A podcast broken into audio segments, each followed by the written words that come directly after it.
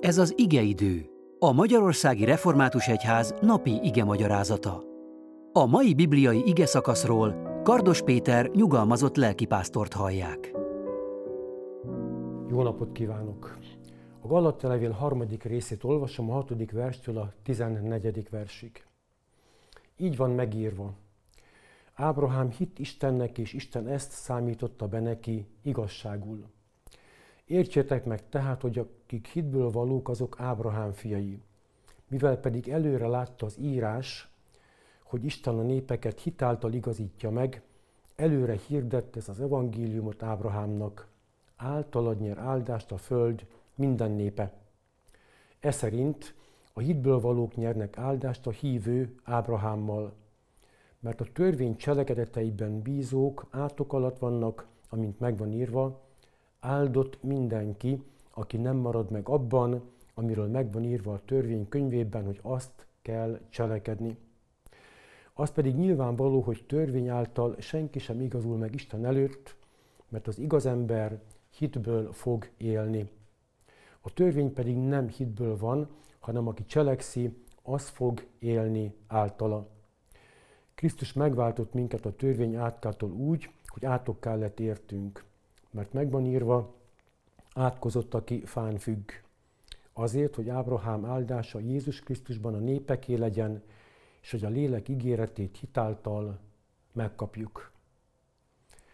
Pál sok esetben ellentétpárokkal világítja meg üzenetét. Törvény vagy hit, teljesítmény vagy kegyelem, átok vagy áldás, képmutatás vagy őszintesség, test vagy lélek, rabszolga vagy szabad ember. Ismét azt a kérdést kénytelen föltenni Pál, hogy a törvény betartása miatt üdvözülhetünk, vagy hitáltal.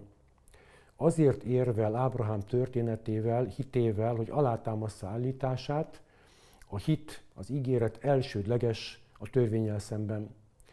Ábrahám a pátriárka abszolút tekintének számított az új testamentum időkben is. István épp úgy beszél róla védekezésében, amint a zsidókhoz írt levél a hithősei között. Mivel jóval Mózes előtt élt, Mózes kor előtt élt, nyilvánvalóan nem a törvény cselekvése által, hanem hite miatt fogadta előtt igaznak az Úr. Ábrahám történetéből érthetik meg az ingadozó galaták, nincs szükség a törvényeskedésre, a zsidó előírások betartására, mert ők megtérésük folytán már Ábrahám gyermekeinek számítanak. Értsétek meg, tehát, hogy akik hitből valók, azok Ábrahám fiai. Ez bizony nem lehetett könnyű megemészteni annak, aki büszke volt Héber származására, Héber őseire. Viszont a pogányból lett hívő testvéreket meggyőzhette, hiszen őket a Júdeából érkezett zsidózó, judaista, törvényeskedő tanítók arról győzködték, hogy például a körülmetélkedés hiányában csak másodrendű keresztjének lehetnek. Pál elkeseredett vitát folytat ezekkel a tévtanítókkal, hiszen nem csak munkájának gyümölcséről van szó, hanem a megtért pogányok üdvösségéről is. A törvény megtartásába vetett bizalom az, bizalmat azért nevezi Pál átoknak, mert annak előírásai, tilalmai fölkeltik a bennünk szunnyadó vágyakozást a bűnre. Jaj nekünk, ha életünk csőd tömegéből ki nem szabadít Jézus.